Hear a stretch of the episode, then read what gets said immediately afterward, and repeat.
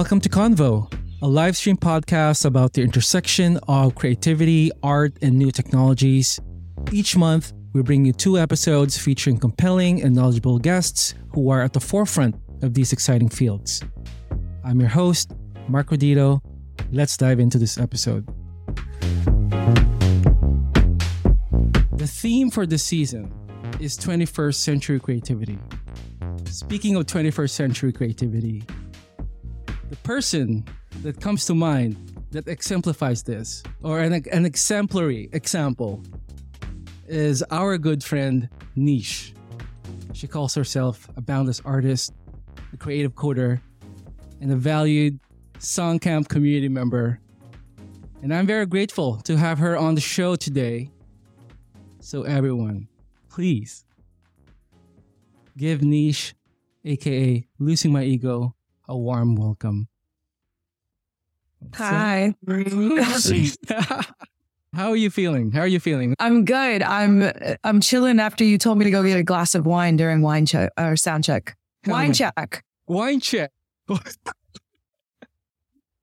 well, I got my hard seltzer right here, so I am, you know, drinking with you. Also, for people in the chats, feel free to have your own favorite drink to to maybe loosen us up in this uh, conversation. Neesh. For people, I know that some some of the people in the chat are our group of friends, but for people who are not familiar with you, can you please give us a brief introduction of of you and your work? Yeah. Hi, I'm Neesh. I go by Losing My Ego, and I am a designer, photographer, filmmaker, sometimes coder. I guess writer, but not really because I suck at it kind of. Um, You are a writer. and I'm a writer. and uh, I am active in the Web3 space, um, also active in the non Web3 space. Um, and right now I'm working as a freelance designer, but I also drop art, Eh. I feel things. And it's cool. Yeah. Out of curiosity, why losing my ego? When I first saw your your uh your your handle, I was like, why why losing my ego? So yeah, actually that's that's awesome. Uh so the I don't know, maybe like 5 or 6 years ago, I had a near death experience and Wow. it like set me into disarray. I did the whole like I left the country, I went to Southeast Asia. I read all the stoicism books, just kind of really took in a bunch of philosophy. I had a journal during that time. And it was when I came back home and I was just like reading through that journal. There was this like one little like footer, not footer, wha- whatever a footer is when it's at the top of the page, um, line note that said something like, I think it said something like using the ego as a utility rather than as a means of control. And then it just said hashtag losing my ego. Like I have no idea what I was thinking, but I wrote it. And then I was like, yo, I'm just going to roll with this because it feels pretty awesome. So that was, that was where it started. Powerful. Yeah. Powerful. I love the, also that you mentioned about uh and also like your interest in philosophy. I think that's something that you and I both share, um, especially when you mentioned Stoicism.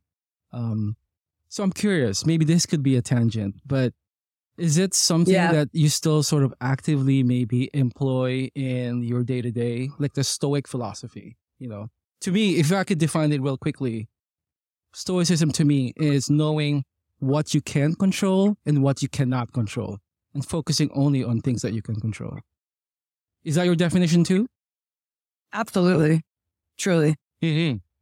It's it's cool that you mentioned that stoicism. Um, well, I was doing, and I, well, well, I was thinking, oh, who who's gonna be on this podcast? Um, and you know, obviously, we are a group of of talented folks, and you know, of course, it's it's it's uh, it's quite easy to choose. Like, okay, like who like who who who should come on this podcast? I think at that time, I randomly stumbled upon um, a bookmark of of your work, Doom, which was released uh, around fall of last year, right? And, you know, I reread your essay on Mirror and I was like, whoa, what the fuck is this? You know? And so, and so that was sort of like, and obviously, you know, of course, you know, I went through the website too and, and saw all the NFTs and the releases that, that are attached to the Doom project. So, um, what is Doom or Doom generation? Yeah, it's um so there's so many ways to attack it. Like what is it esoterically? Like what is it literally? Like what it is literally is as a person who has so many outlets for creativity, it was the first time I was ever able to just well, not that I wasn't able to do this before, but it was the first time I found a way to do a project that that just like took care of like all my disciplines that I was into at the time. Mm-hmm. Um, and the, the fact of it being like in web three was really cool because that just happened because I knew there would be more receptive audience, honestly. Mm, totally. Yeah. I mean, it is, it is a, uh, a massive undertaking from my point of view. And you mentioned that you sort of like maybe and maybe we could like unpack the the the philosophy behind it or the the esoteric sort of like the message that that is embedded on the project but you mentioned um while i was doing research for the show boundless creativity because like my tendency is to call you a multidisciplinary artist right and then I, I found somewhere maybe in one of your documents um that you don't believe in multidisciplinary artists, but you see creativity as boundless, which is, I would say, maybe expression agnostic, you know? Um, so maybe can you speak more about that? Like, what is boundless creativity from your point of view? I think I think it has to do with the idea that we define ourselves as one thing or another just to make other people feel comfortable in receiving you that way it's a simple, it can be as simple as that, but it's also like, I, I read this term from a, a designer who is a huge influence for me and he calls his design studio like a non-disciplinary studio, mm. which I thought was so sick because it's the same thing. It's, it's the fact that there is no discipline. It's just who you are. Like, I really feel like as we go on with time, especially in the web3 space, like I, I've never been accepted so well as somebody who can tackle many things um, than I was like previously in, in any endeavor I really did in Web 2. Everybody really, they can hear you when you say, Hey, I can do these things. But to them, if they're not just scared that you're, if you're a generalist, they're just scared that you're not good enough to be that one thing they want you for, mm. or also tandem. They're, they just don't know how to place you within like their predefined index of like ABC if you don't just say, Hey, I'm this thing. So that shouldn't exist in my opinion, because like as the world just keeps merging and AI and all that crazy shit, like what is a creative and like what is art? It's really just like self expression. And like, so why are we not just taking people as they are? Dude, oh my God. There, that's, there's a lot there. And so, um, to me, boundless creativity is the I, I would say the way that we express creativity in the 21st century, where we are afforded yeah. all of these tools, right? And we when we can easily learn disciplines, you know, expressions, tools, you know, uh, to to express ourselves. And so I I, I think there's something very much uh, real that's the reality right now. Um, and I think what comes to mind for me, also another word, um, is uh, a hyper creator, which I believe Jack in the Way, who is in the chat right now, um, has also sort of like floated, you know? Um, and so that, that's something that I really align with, you know, like, like, like, like yourself. Like I, I find it kind of like icky whenever I sort of like, I don't know, you know, like, like update my LinkedIn or whatever, or, or, or even make my website like the about sections. Like people want to know what are you? And so, and you know, as much as like a lot, a lot of like my expressions are mostly maybe confined, not confined, but maybe a lot of my work has been in music. Um, but I sort of like, I don't know, every time I tell or I write that, oh, I'm a musician, I, I, I it doesn't feel like it captures the whole, you know? And so, Yeah. so even when I, when I, when I say, okay, what are you? I'm an artist, technologist, and community builder, you know, but even with that, it's sort of, it's so confining. You know what I'm saying? Yeah. And so I believe that's sort of like what you're saying. It's like like creativity is boundless, artistry is boundless. And so yeah, express yourself. Yeah. Yeah. Express yourself. And also, like, a thought I just had was also because as a creative, and all of us go through it, we we have issues trying to adhere to what we think people expect of us and like everyone like you know if you are somebody who has multi disciplines that you you kind of like move between you sometimes have to like leave one because you're just not into it and then you're like you're into one other one.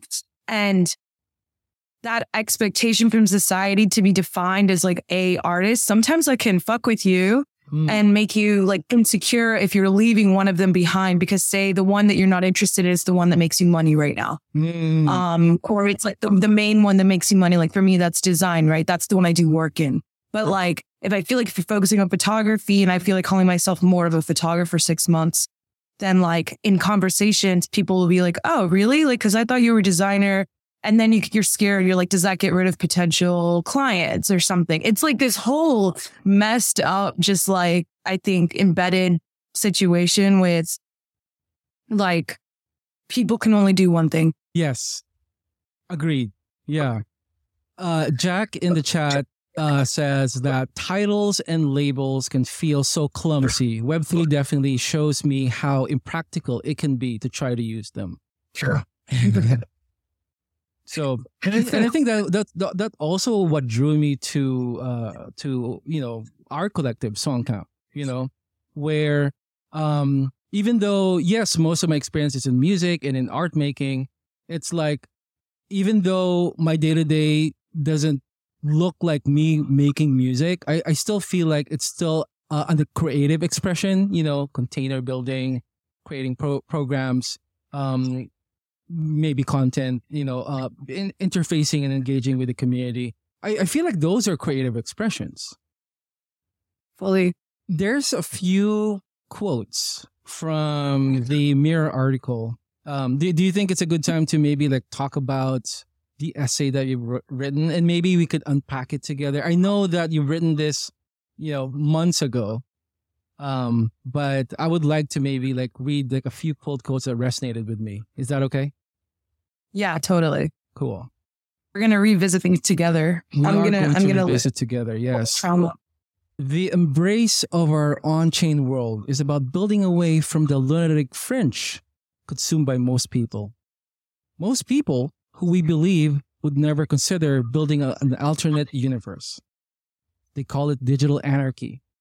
We call it the new tangible. We're driven by a desire to truly walk the earth, to walk out of the narrative in which we've been labeled mere cogs.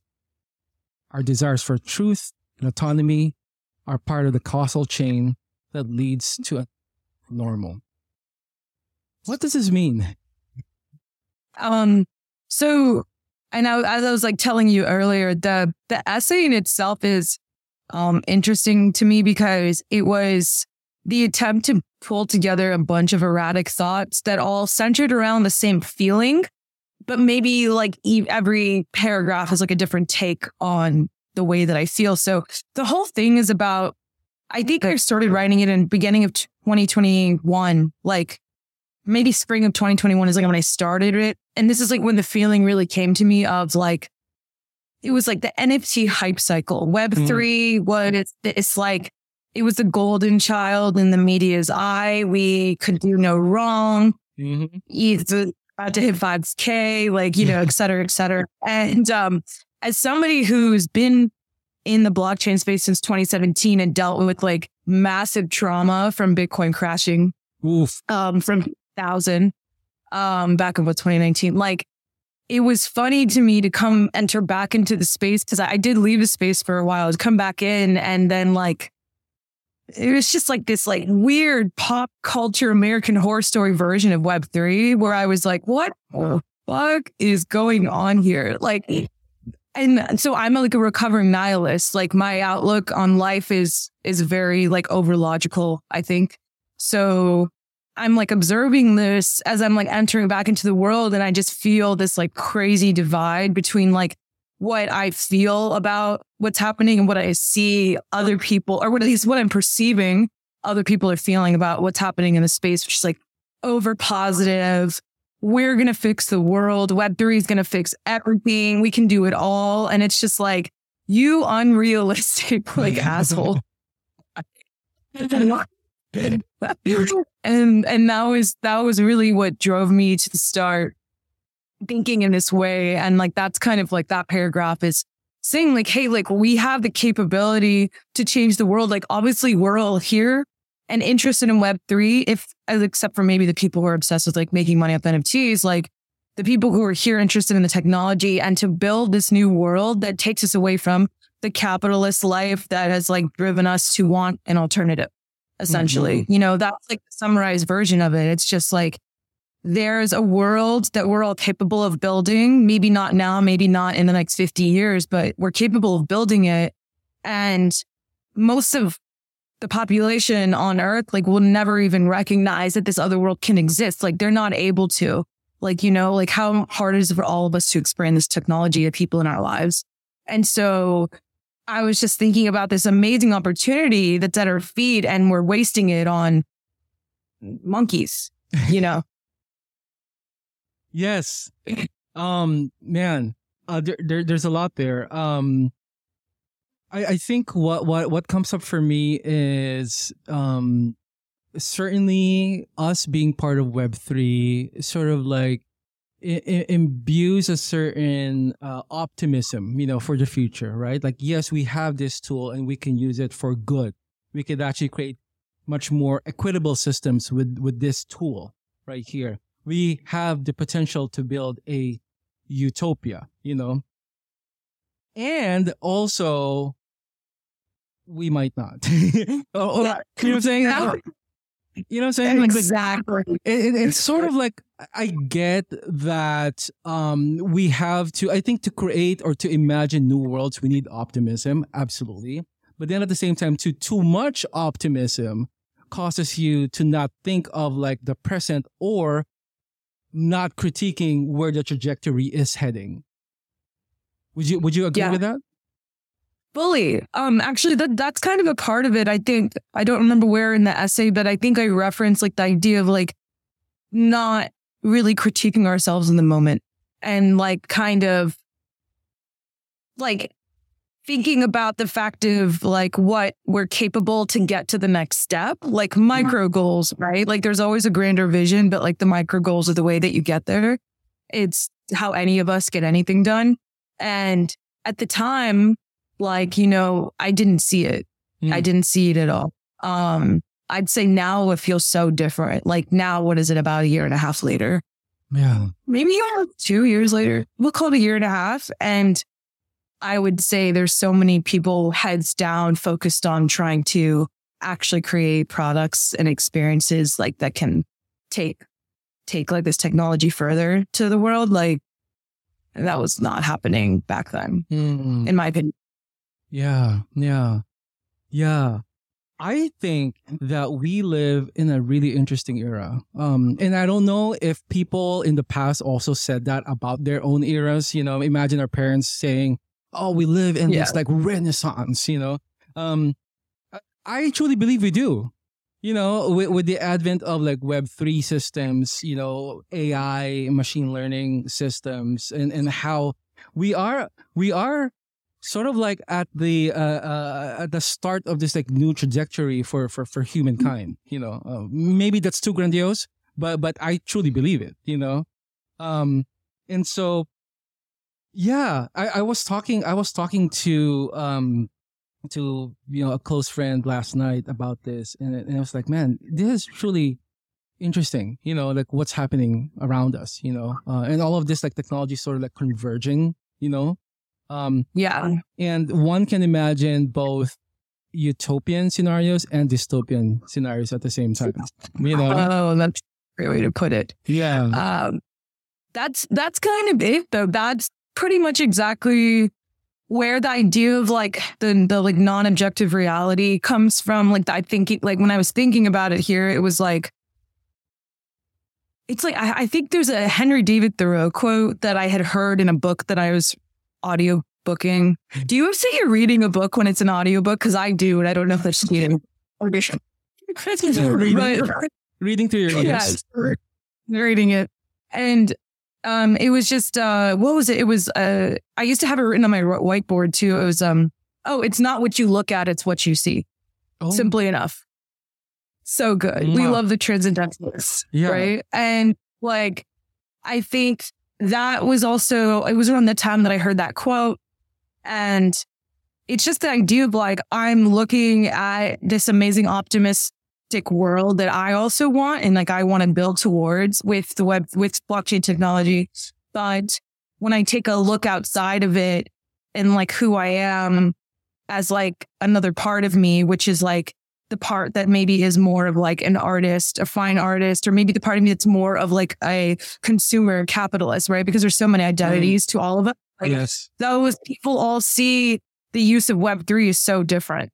And so I was kind of like battling between myself, being like, there is, that's why I was like, there's no, like, there's no, what was it? The quote, there's like no um, objective reality when you're living inside of it because just, just from there, I'm like, there's three things that I, like, there's three ways that I feel about this one topic. Um, and like, you know, I think Einstein had a bunch of shit about objective reality not actually existing because we're experiencing it.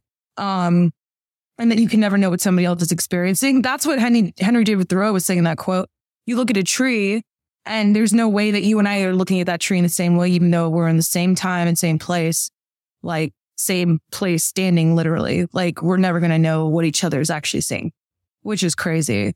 So that's like the backbone of the whole thing. It's like, or like maybe that's a philosophical backbone of it Hmm. is that how can we be so assured of this like successful future for Web3 um, when we're all only looking at it from one point of view? That was kind of how I felt at the time. Yeah. Oh my gosh. Yeah. That, may- may- maybe maybe we can linger in that for a moment here. Um, yeah, I I think it really it stood out to me when you said that there is no objective reality because literally all of us have our own realities in our heads. You know, um, it- we we are essentially hallucinating. You know, our own realities.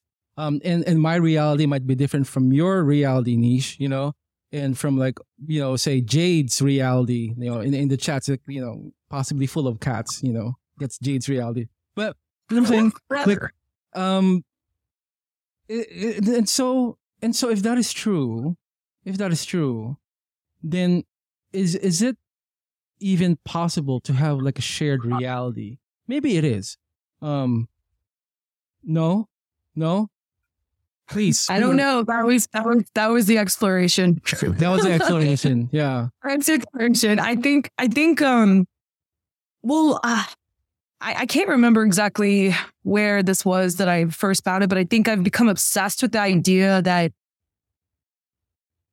there is an idea, there's an idea that like we have more senses available to us than we can use. And Earth is actually the way that we experience Earth is not even close to the way that Earth actually is, like nature, um, and things like that. Like, right? Maybe this is like a conspiracy theory I heard once, but like that is stuck with me so hard because like it, might be, it's just that like we literally like even if like all of the humans on Earth had the exact same experience, Mm. because for some reason we had some shared brain situation going on, neural network thing, then all of the animals on Earth maybe also were having a different experience. So still you don't have like a shared experience for all the beings that are alive in the in like at least for like the world that we know. Like it's like no matter what, there's never going to be a shared experience for every living being. Like there's just absolutely no way. Hmm. Hmm. But would you say that may- maybe just building on top of what you just said, would you say that maybe we're inching closer to a sort of a shared um, reality or shared sort of consciousness via the internet and via these tools that we're using? Yes, but it, it takes me to like Big Brother vibes. And like it's more like we're having a forced shared reality rather than like one that we choose. But yeah, I think I think we are moving towards it. Who knows if it ends up good or not? Yeah. us. Yeah, right? Like what would it look like if in the future our shared realities and our, our brains are all sharing the same thing? I wonder if we would lose our individuality or our sense of self. Or maybe there is a bigger self. I don't know. Yeah. Oh, okay. So that's interesting. I mean, when when I think of like movies and you know all of the great movies that I've just explored what happens when humans leave Earth, what happens a thousand years in the future, there is the idea of where you live in like these uniforms, mono uniforms, like live very routine, scheduled lives. Um, people are happier though because they don't seem to have to deal with, uh, I guess, outliers. They have they have a very specific kind of life, and it's a shared experience because it's controlled. Now that scares the shit out of me. Yeah, Like. I don't know.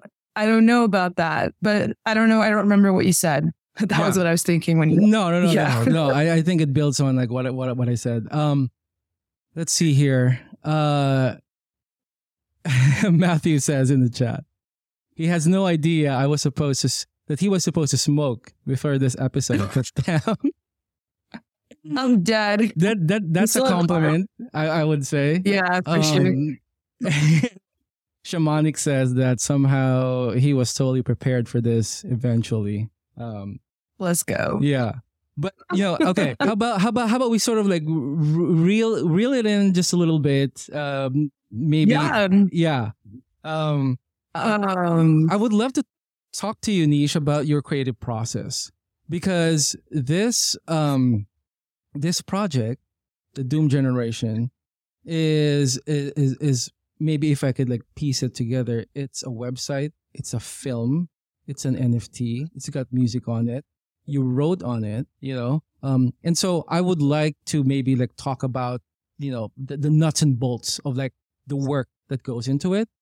But maybe Mhm. before that, if I can play that video from your website and we could all watch Oh, it yeah. together. Yeah? Okay. Yeah, that'd be cool. cool, cool, cool.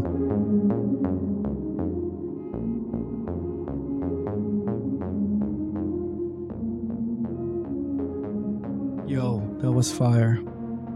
Yeah, I haven't watched that in. Yeah, that was awesome. Um, let's talk aesthetics. Um, Mhm. it, uh, on the film itself and also on the website, I noticed like um uh, a lot of like grain, a lot of like sort of like grit, um, uh, as well as like the video also. Possibly you've you, you probably used film or or something um for that. Um, and I also love the tone and the colors, the fully saturated colors that you use. Um, what's your thinking behind it? Yeah. Where do I start? There's two things I, I want to talk about because I want to talk about my creative process, but I also want to talk about a very heavy influence for this specific project that led me to that. Yes. Um, but for me, like, yeah, I so in my film, um, or in my photography work, everything's on film. Um, hundred percent of the time, I I can't get away from it ever since I picked up a film camera, and um, that's kind of my style for photography is to kind of alternate reality everything by color grading um things to kind of look in the way that you're seeing it in that video. Um, of just how I see things. So been really cool. I've been practicing photography for about five years, like seriously. And to kind of like finally be able to like express like what I'm actually seeing things as, like to know how to like replicate that is fire. Um, and for the film though, I shot everything on Super 8. Um, oh, that's what which it was- is. yeah, Yeah. so that's the the grain is bare, and and I kind of added the grain on the site to kind of just complement the grain from the video, and also just grain in general. Low key, after working with Peace, um, on Chaos last year, he got me like I was already into grain, but then like he's just like always putting grain on everything, and it's so good, and I'm like, it's just like there all the time. Like I'm always thinking of him and just like more grain. So yeah. But like I think um the look of this it's funny because when I looked at my normal site, my my studio website, and then I looked at the Doom site, I realized that there was like some kind of similar visual language between the two, which is totally not intended. And it was the first time where I realized like, oh, maybe you have some kind of visual language in your like web development that you didn't realize that you had. So like that was actually kind of sick to realize because of it. Mm. But like, but yeah, um, honestly, like the design of the site was me just like fucking around and trying to figure out how to push everything I knew how to do to like some kind of crazy extreme. And then just going, you know what? This all this all works really well together. I'm just gonna leave it like that. I like it. And like cause I can be a perfectionist. Being a product designer, like on top of doing like more creative brand things, like you have to make everything pixel perfect and it's for a purpose, et cetera, et cetera. And so this is like my way to release off of all of that and like be like, no, it doesn't need to be perfect. The audience is whoever the fuck wants to find this. I don't care. They're not like using an app.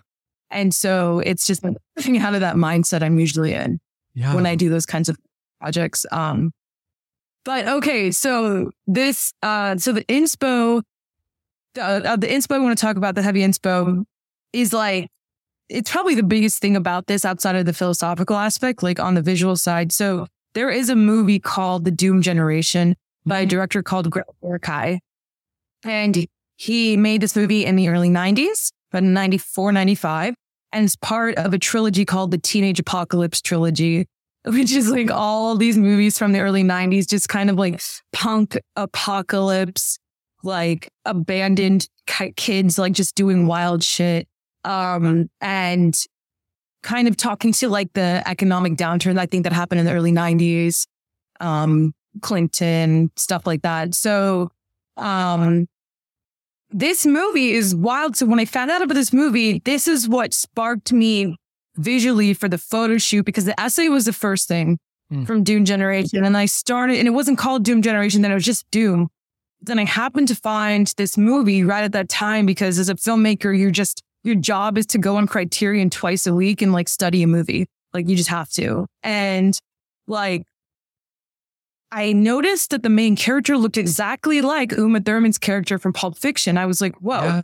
that's cute. and so I kind of got into it and immediately I found this like article talking about the Doom generation versus Pulp Fiction. They came out in the same year. And they both have the same exact subject matter. So the Doom generation is very similar to Pulp Fiction in regards to like talking to people who are like on the fringes, like kind of like punk, like anti everything. But when you watch them both, what's wild is the Doom generation makes Pulp Fiction look like some pseudo fake wannabe version of like trying to be a rebel. Um, of course, no hate on Pulp Fiction. We all love that movie, but like it really does feel so fake and almost like trying to be something um, beyond what it actually is capable of when you watch it in comparison to Doom Gen, which is what I keep calling it. And so what happened was I started in my head comparing Doom Generation to like the reality I was experiencing in Pulp Fiction was all those like a-holes in Web3 who were like being like the future is so bright. We can do whatever and it was like the popified version of it. And that was kind of how the whole thing started forming mm-hmm. in my head. Um, the colors and stuff, all the inspo came from the Doom Generation movie. It's very specific, like aesthetic. If you look up screenshots from it and stuff. That's so fascinating. That's so fascinating. I definitely would love to watch that. Uh, Doom Generation. By whom again? Um, Gregg Araki, A R A K I. It's really hard to find it. Mm. Um, Is it on YouTube? Like to, you can look like I've tried to find like Criterion had it for like a little bit and then they took it off and you can't even like buy a DVD of it. Like this is when you really miss Blockbuster because they probably have it. True. True. yeah. But um, but no, um, you could probably find it if you look really hard. It's there's trailers and stuff on YouTube. You mm. can see like the yeah. Yeah. Hell yeah. Hell yeah, dude. It's uh okay. That's on my to watch list for sure. And that sounds like a, major influence in, in, this work. You know? Oh, yeah. yeah, not only in Yeah. film but also like philosophically as well. That's what I'm hearing. Yeah. Yeah. it's it's it's cool. It's like now you can see already that was like like it's just cool because it's like all these different things I'm into like really naturally inform this project. Like I didn't know that the filmmaking like studying I was doing was going to have any effect on this essay that I was writing about web 3. Like who could ever see that connection coming? Mm-hmm. And like that that was what was super enjoyable about this was like it all felt organic like some kind of experience was just happening within like a 4 or 5 month period. Mm-hmm. Like yeah. that.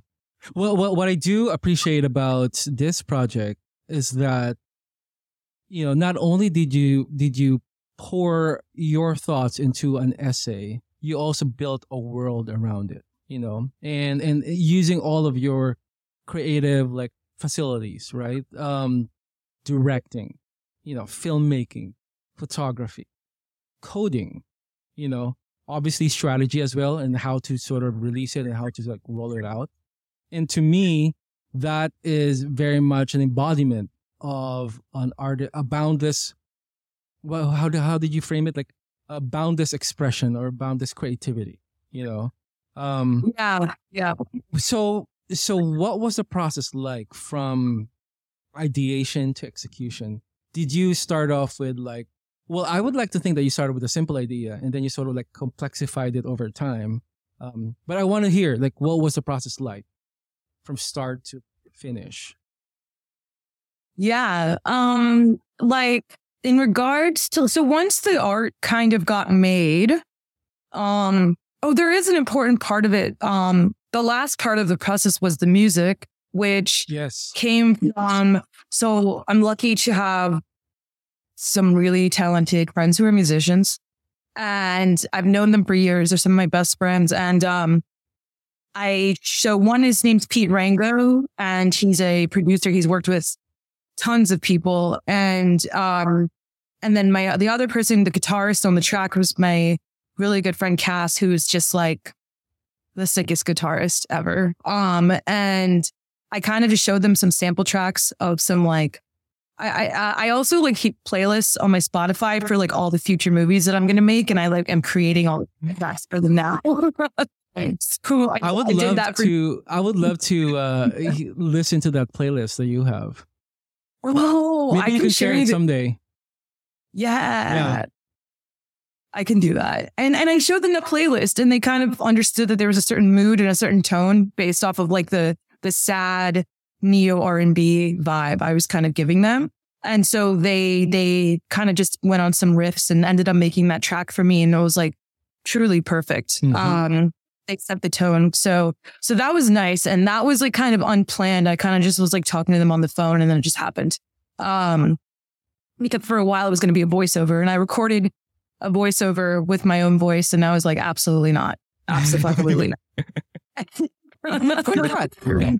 oh man, you know, you sound weird to yourself and and maybe I eventually thought that it just didn't feel feel right. Maybe maybe the music did more of the like tone setting than like like reading the words would when you can just read the words as well from the like lyric. I'm not the lyrics, the subtitles. Uh, it was a back and forth. It was a back and forth, like last minute decision to take the voice out. But, um, but yeah, so, but after the creative process, which kind of happened from like the start of the article where I just like didn't know what the F I was doing from like February of that year till maybe like August of that year was kind of the whole process of making the art slowly. And then I told myself that I would not be allowed to release this until I learned how to code in React so that I could code my own connect wallet button on a website because I've been putting off learning how to do like eat scaffold and all that shit. And, and so that was actually a huge reason why it never got released for a year because I kept being like, nope, you're not allowed to. Like, you have to learn this.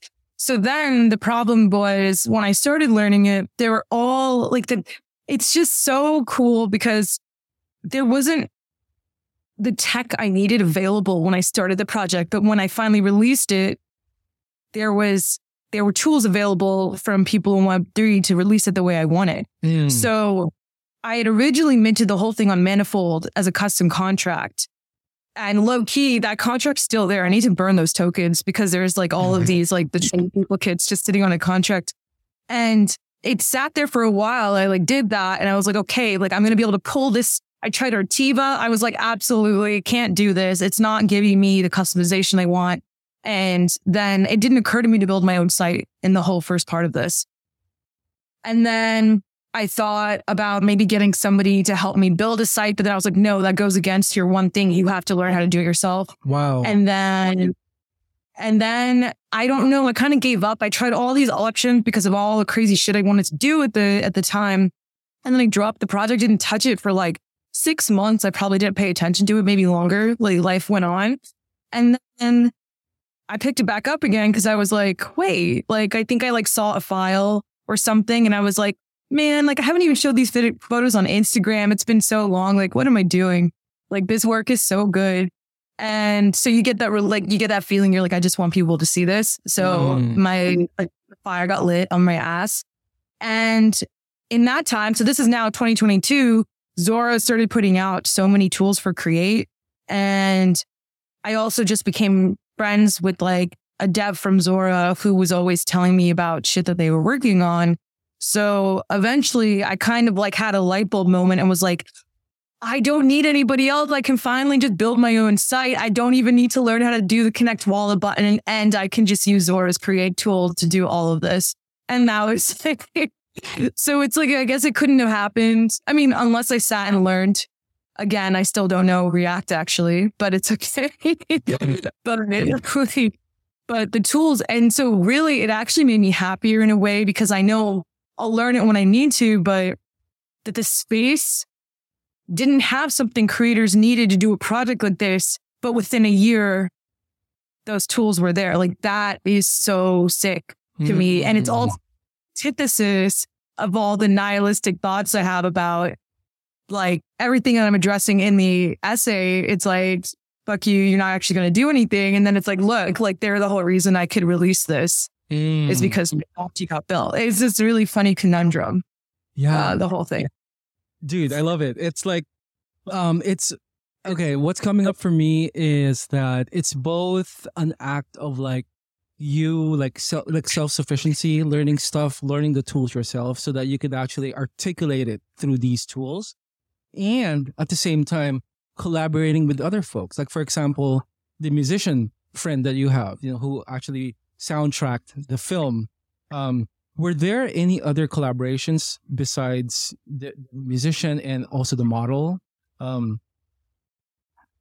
like, like who else did you um, collaborate with? Well, so yeah, so the two musicians, Cass and Pete Ringo, and then Savannah, or she goes by Vanilla Tyne. She was the model, and she was somebody from back um, from Richmond, Virginia, um, which is where I went to go do the shoot, who I, I met during quarantine when I was quarantining there.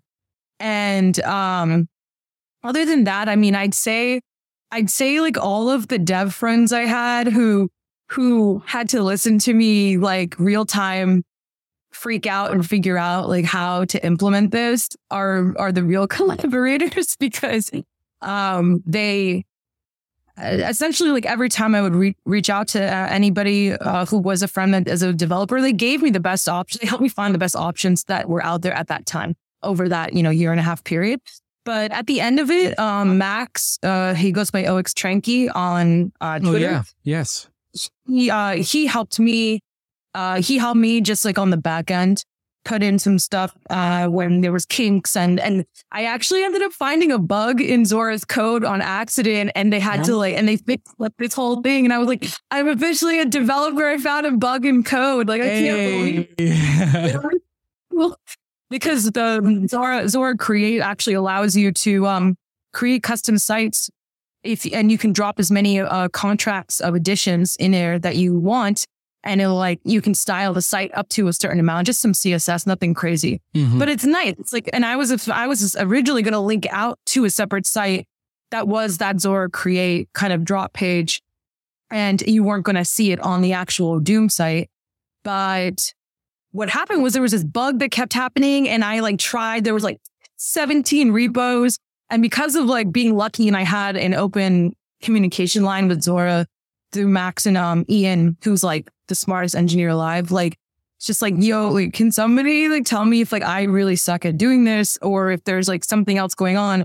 And they came back in like two hours and they were like, there's a, bu- there's a, there's something that needs to get fixed. Like there's a bug in the code. And I was like, oh my God. And then when they fixed that though, I ended up not even using it. And I ended up going for iframes, customized iframes. And that's what helped Max was helping me implement um, because I can make them or they appeared on the site. And I was like, ideally, I guess you don't want people to leave the site and you really want to close the experience. Like if the song's playing because they play the video in the background, they don't have to leave that page. It's just all there. Mhm. Um, so it's really actually simple. Like tech wise, it's it's just like a HTML, HTML, CSS, JS site with iframes, which like to any dev, they'd be like, that's the simplest shit out. But it took a year and a half for that to like happen, which like wild. Well, that is part of the process, right? I, I think I think that, that that's what it takes to actually build something step by step, brick by brick. You know, so absolutely. And then you and you know you're you're mentioning a lot of like coding language, JS, you know, JavaScript, um, uh, HTML, CSS, you know, um, which are essentially like all of the shit that we look at online are built on that. You know, JavaScript Yeah. specifically. You know, and you know i guess what comes up for me um in terms of coding um is that um i can see a future where coding is also a part of the artist's arsenal right like Ah. you know and, and and i truly believe that you know I, I i think lately i find myself having this like uh renewed passion in in coding you know um i certainly know the basic languages you know html and all that stuff css Let's Um, go. Let- but I want to learn JavaScript and I also want to learn Python. Like even though Python is not um, widely used for front end, I think um, that's something that could be used for like I don't know, building games or worlds or or or plugins, you know, or back end stuff or Mhm. AI even. Like when I when I look at like GitHub repos of like AI models, it's like they're all in Python, you know. And so Mhm. yeah, dude. Like I don't know. Like like like. Do you agree that coding might be something or a language that we should all be fluent in, or at least have an understanding in, to sort of like help create or express yourself even more? I think it's natural. Yeah. I mean, as we know, the world is moving online. So, so, as a designer, the only way I can really answer this is as a designer because it's something that gets brought up a lot now. Like I'm literally staring at a book, um, that I've been reading over the past like six months that's about creative coding for designers specifically because the question, this is a cool book because it has, uh, essays from teachers a bunch of teachers who teach creative coding classes. They're kind of like the people, the professors who come out with like all of the creative coding languages over the last 20 years. And like they, they do their take on just like the philosophical question, like, is a des- like, should a design, is a designer good enough these days if they don't know how to code? Mm. Like, and I think like the answer is, the answer is no, like you don't have to know, but you're going to be limited. And so I think that transcends to to everybody now. It's like I think even just learning how to read code, Mm-hmm. you don't even know how like even just being able to understand it and edit it because that's how I I learned code. I didn't know how to write it. I would just open up Dreamweaver and like oh, I was like, Dreamweaver. oh my God, you're OG, bro. it's like Dreamweaver. And for anybody who doesn't know, that's like that's like the predecessor to VS Code now. I don't know that's all coding. Tool. And it's like um and I would just slow it's like MySpace, right? Everybody who would put like little style tags on their profile on MySpace, it's like it's been there for a while. It's just like it's just like it's not until it interferes with you being able to do something that people are probably going to learn, but it's going to interfere with a lot of people being able to do something. And I think you bringing up AI is is the best way. Like the first time I went to a Colab notebook Mm. to use somebody's, I don't even know what you call it. Like they they made a thing for me to do AI to do uh, AI with. Let, let, us pause here. Colab. Can you can you can you define what a Colab notebook is for for people who are not familiar? Oh, yeah. It is it's a it is like a service or like a side platform of Google that the only way I've experienced it is that people code in Python and they will essentially create a way or algorithm for you to do what Midjourney does in one prompt click now. It was like the older, well, it's not older. People still do it, but it's like you have to enter in a prompt, you have to enter in parameters, and you could essentially get a set of images back that was AI. Um, and the thing is, is that you could only really find them from a friend who might have access to that notebook Yeah. or codes in Python. Like it wasn't open source. It's like, and you have to pay Google a lot of money to get like server power, like the Tesla server They do. Yeah. level to like Yeah. use it. And it's like, it's not as good as Midjourney on the server power side, but you could probably have way more control over stuff. Yeah, totally. Thank you for that. It's uh, to me a A notebook is almost like a Google Doc, but with like code on it. That you just like press run, run, run, run. Right? Just like, Yeah. I hope you would tell me I can't do this because I typed one wrong thing. Like, please don't tell me it's wrong. Anyway, Um, sorry, sorry for like- for interrupting you. You you were you're about to share something. I don't even know. But no, like I mean, I think that was an important thing to define because like that's that's just it. That oh yeah, like as you were saying, AI, like that's that's already a barrier now. Like even just um stable diffusion. Mhm. Like not that it's necessarily code, but it's it's in that family of understanding technology beyond like the norm.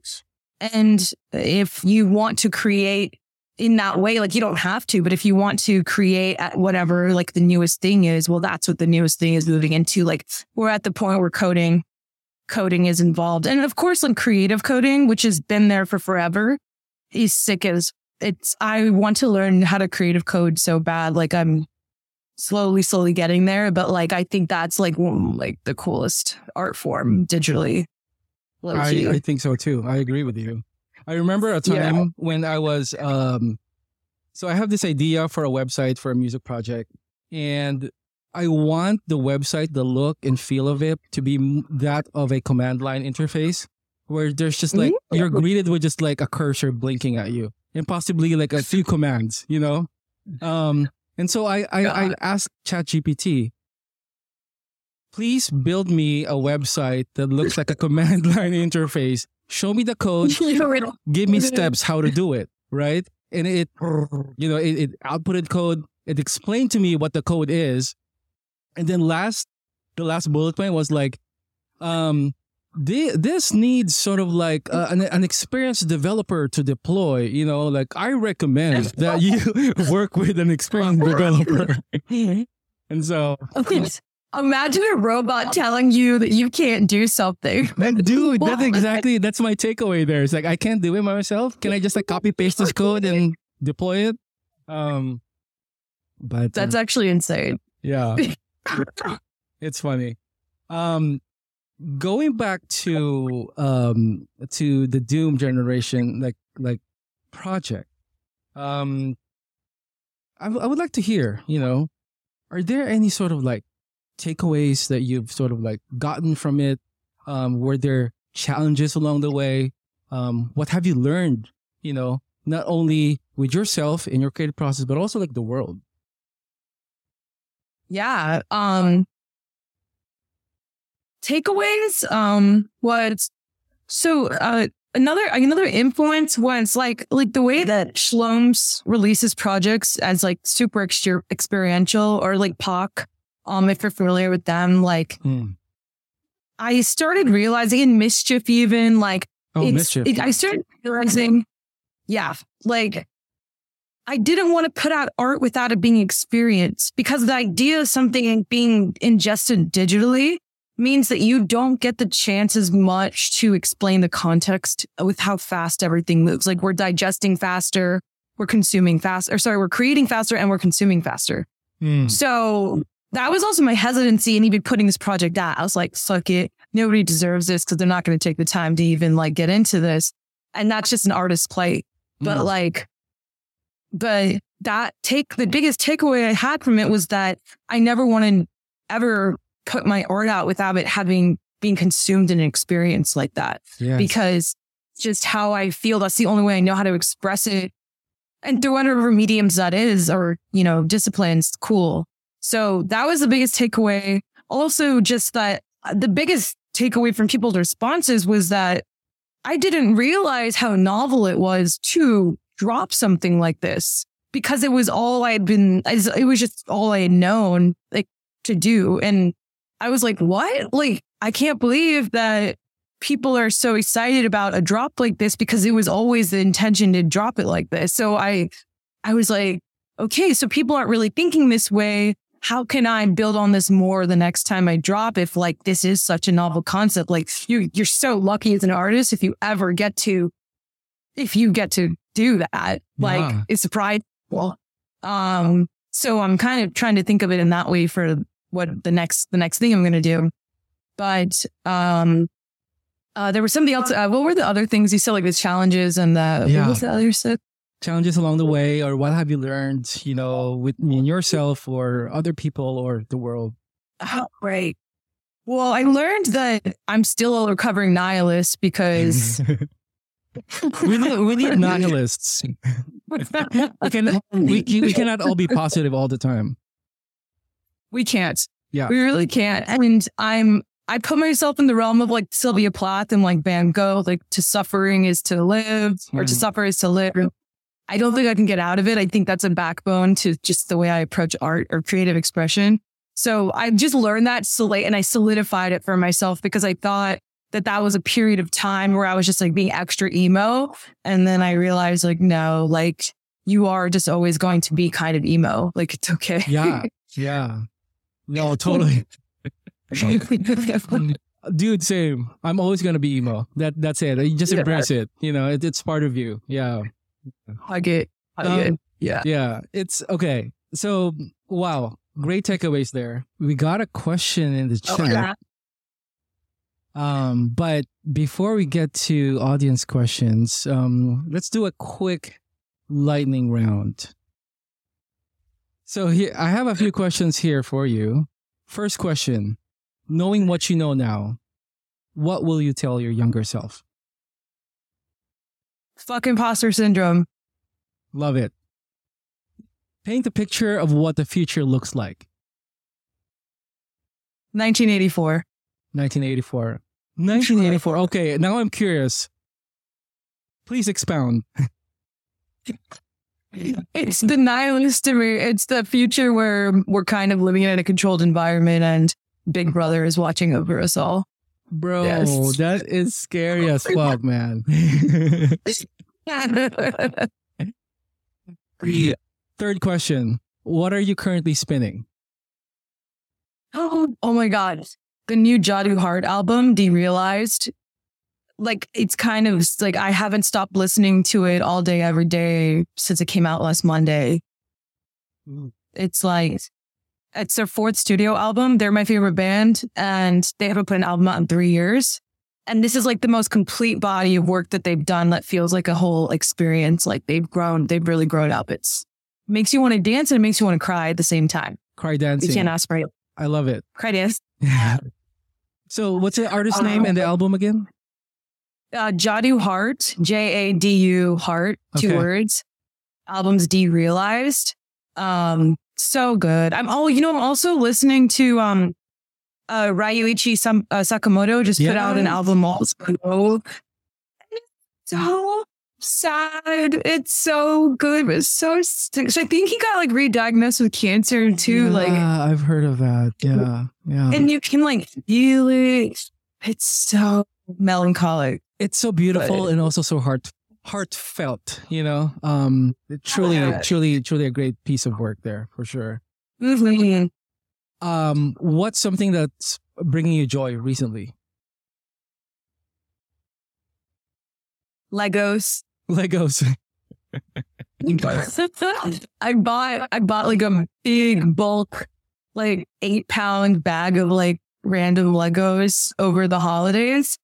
Uh I think it was like on Black Friday and I've been trying to find ways to get off my Adderall and to do other stuff. And I started playing Legos again, and it's like been it's been dope. Mm-hmm. Yeah, amazing Legos. Yeah, I mean, dude, I yeah, I I have a friend who's super into Legos, and yeah, it's like when when you meet people who are into Legos, they're really into Legos. You know, kind of like, like I've been building houses since I was a kid, like three tier, you know, mansions. Dang, hell yeah. All right, last question for the lightning round, and and feel free to take your time with this. Um, this is the the uh, the the theme of of this season. In your own words, what is 21st century creativity? Mm. What is 21st century creativity? It's um I almost feel like it's undefined. Again, bringing up that term non-disciplinary. Mhm. Um I think 21st century creativity circles around community rather Mm. than the artist itself. Um and I think it's about sharing Mm. more than it is about uh, I guess documenting your life or, or documenting it is about documenting your life, but it's like nothing matters as much without sharing with the community as it has before. Like I think Mhm. that's the backbone of being a 21st century creative. Um, and I also think um, understanding how to do things like code and like having more technical proficiency is 100% part of it. Absolutely. Beautiful, beautiful, and I agree. That's well said. Let's move on to uh, audience questions. We got a question from Jack, um, which I will read to you. What's a project idea slash concept that you haven't necessarily worked on yet, but know that you will at some point uh, when the seeds begin to sprout? In other words, what seeds are being planted right now from a creative standpoint? my God, there's like, there's like a few of them. Go for it. Um, there's there's my first short film Mhm. that is going to happen for sure eventually. I've started writing the script like last year. It's a slow roll, slow roll on it, but that's hundred percent happening. Um, and it's about it's about like mental health and like just somebody I knew in my life, and like I just try to advocate for the lack of just anything that this country does really for people who have mental health issues. yes. Um, and there's one. There's there's also the next. You could call it, I guess, like the successor to Doom. Just whatever this kind of expression of like a drop like this. Um, I'm going to keep doing uh, maybe you know once a year or something like that. It's called Lust Life, and that's all I'll say about that. But it, that'll happen probably by the end of the year. Maybe maybe it'll be longer. It's going to be more about my filmmaking though, and maybe 3D. Mm. Um, yeah. Lovely. Man, I'm excited, dude. I'm excited. Um, please keep us in the loop. Um, it's um, I have another question from Kevin. Um, what advice would you give to designers slash artists wanting to learn to code? What languages to prioritize? Or any learning experiments slash processes you'd recommend? Using me as an example, I played around with p5.js for purely experimental aims, but eventually want to start building functional sites. Currently just using Webflow. that's cool. Um, yeah, I mean, I think you definitely want to do your basic stack HTML, CSS, um, to get started and then JavaScript. But, uh, these days, a lot of, uh, people are building, um, applications with React, which is essentially, it's a, uh, it's a library inside of JavaScript but it doesn't work with JavaScript. So you would have to know that whole language, but you have to learn JavaScript in order to learn React. It's kind of crazy. But in regards to resources, I will point you towards the absolute best resource anybody has ever made for learning how to code. And that Yes. is Twitter, um, 0xTranqui.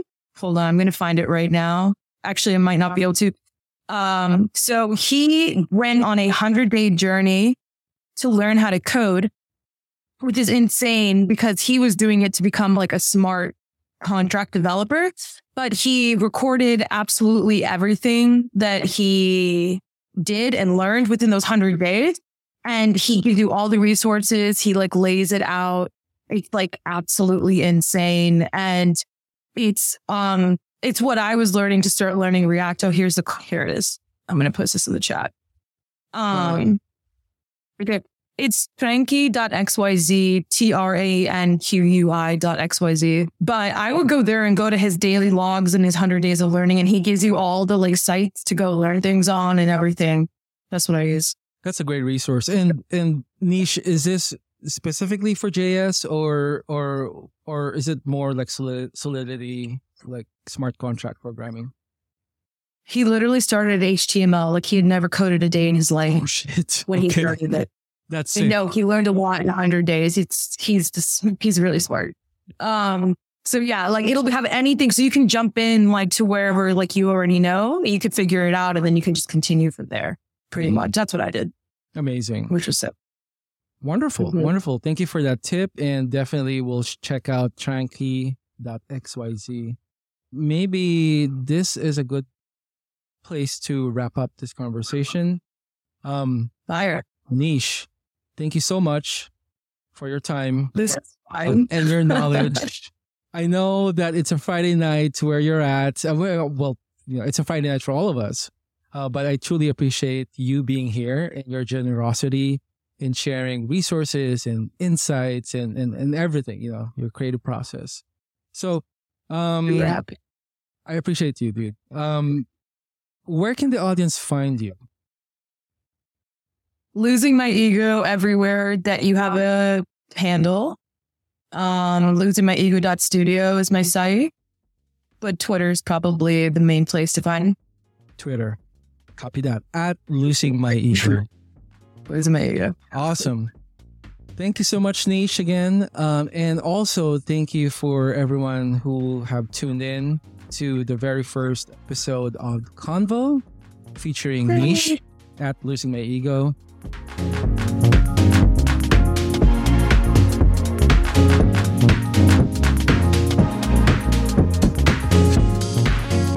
Yo, thanks for listening. If you enjoyed this episode, please consider subscribing and sharing it to a friend. Massive thanks to Peace Note for the wonderful artwork, the Songcamp community for their unwavering support. This podcast is a Songcamp production, hosted, edited, and produced by me, Mark Adito. Live conversations happen every first and third Fridays of the month, 4 p.m. Pacific, 7 p.m. Eastern at twitch.com slash songcamp. Follow Songcamp on Twitter for updates about Convo and upcoming episodes. Until next time, peace.